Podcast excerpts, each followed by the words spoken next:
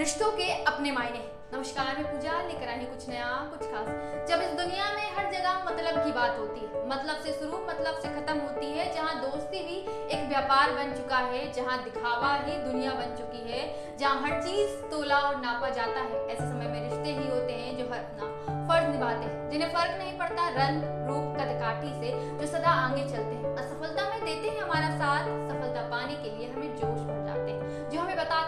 बहुत कुछ हो करके दिखाओ, जो हमें जीवन जीने का एक नया मकसद बताते हैं। लेकिन अक्सर इन रिश्तों की मजबूती के लिए ज़रूरत होती है दोनों तरफ़ से चीज़ों को समझने की, एक दूसरे को समझने को, उसकी जगह पर खुद को खड़े रखने को और फिर बात करने को। क्योंकि व्हाट्सएप की फ्रेंडशिप की तरह नहीं होते ये रिश्ते। इन रिश्तों को निभाने के लिए चाहिए होता है त्याग, समर्पण डेडिकेशन और एक प्रकार की रिस्पेक्ट जो दोनों साइड से होना ज़रूरी होती है। आज के समय में जब हर चीज़ नापी और तोली जा रही है, ऐसे समय में ये रिश्ते हैं